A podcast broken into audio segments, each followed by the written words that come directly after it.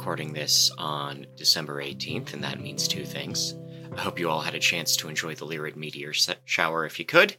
And it is time for the Darkness News update. Let's just get into the news. A study has found that uh, bluer lamps leads to increased fatalities in moths. This is a study showing that uh, LED, that rates of predation doubled under LED compared to HPS. This is a jump from 8% to 16, uh, whereas uh, total darkness had a predation rate of 18%. Uh, we also have another study showing that uh, migratory bird flyways are shifting to have more urban stopovers, which is leading to more bird strike incidents. This sort of density issue is going to become a bigger and bigger problem unless cities can start changing how they light and how they uh, put glass in skyscrapers.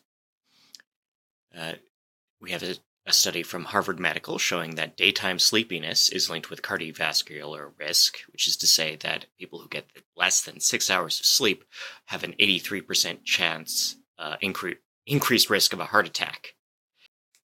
Complutense University of Madrid has mapped light pollution on the Iberian Peninsula. They've got, they were able to collect a number of very high detail satellite photos and assemble them into one montage of all the light on that part of the continent. In Denmark, Bilberg is their second dark sky park. Uh, it's on the north coast. This is not a particularly big park, but it is. It's more space, and that's never bad. Uh, volunteers on the Canary Islands have been able to rescue 3,200 dazzled seabirds, mostly shearwaters. Uh, groups doing these rescues were also noting lighting fixtures in the area that would need retrofits or modification as part of that a state rule in New Hampshire is actually loosening the approval process for church. Uh, this is a state level thing that specifically targets municipalities, saying that they can't make approval contingent on parking or lighting plans, which could see changes in how uh, churches and part churches get lit in the area. Related, uh, Wasatch County citizens have are seeking a public re- referendum on LDS temple zoning. Uh, they need 3,200 signatures to make what is a procedural issue and how it was approved a matter of uh, public debate. Uh, public debate. It'll be decided on a vote in November's election. Keweenaw Mountain Lodge in Michigan has received state funds to pursue a designation from Dark Sky International. This is an $8,000 grant for new lighting and new lighting controls that would hopefully get them involved in the uh, organization's Dark Sky Lodging program. Pima County, Arizona has formed a new light pollution committee with new education and awareness campaigns planned around Tucson. Sanibel, Florida is offering guidance on their new dark sky lighting code. Uh, this is a golf course island community that has already passed a number of excellent regulations, but now begins the process of encouraging people in the area to actually abide by that and how to shop for full cutoff fixtures. Quantock Hills in Somerset in the UK has begun a new light pollution project.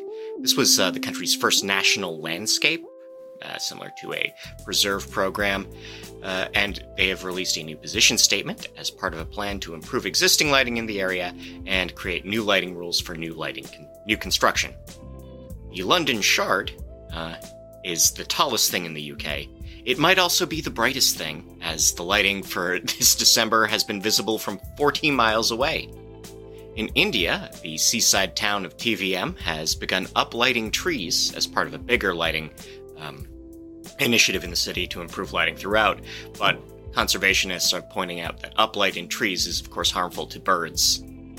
Uh, Pilbara, Western Australia, a group of volunteers found 30 turtle hatchlings, all clustered around one light fixture in the park. They are planning a policy review for their lighting in that area. Uh, lighting vendor DW Windsor has launched a Light Responsibly campaign, which is aims to educate designers and practitioners how to abide by various principles of responsible, respectful, better outdoor light. UK businesses have begun to support their third shift workers. A couple of companies, Co op, Britvic, British Airways, and Thames Water, have all launched support programs for necessary overnight workers to help them find sleep, to manage their sleep, and just be healthier overall. Uh, we have a new app called Nachtlichter. It is a new app that is a citizen science tool allowing individuals to collect and contribute data to starlight visibility at night. Speaking of apps, uh, there's a new app called Noctalgia. It's made it into a congressional app challenge. This is an edutainment program combining gameplay, trivia, and hopefully improving how people understand what is going on with night skies right now. Uh, we have found that e-readers, even front limit, even illuminated models of e-readers, are better for your sleep uh, for nighttime reading compared to tablets or phones. So keep that in mind. And another thing to keep in mind with indoor lighting is that uh, your decorative lighting is a circadian hazard. If you've got a tree set up, I mean, I think we all have that one neighbor who saw, you know, the Griswold house as a model, not as a warning.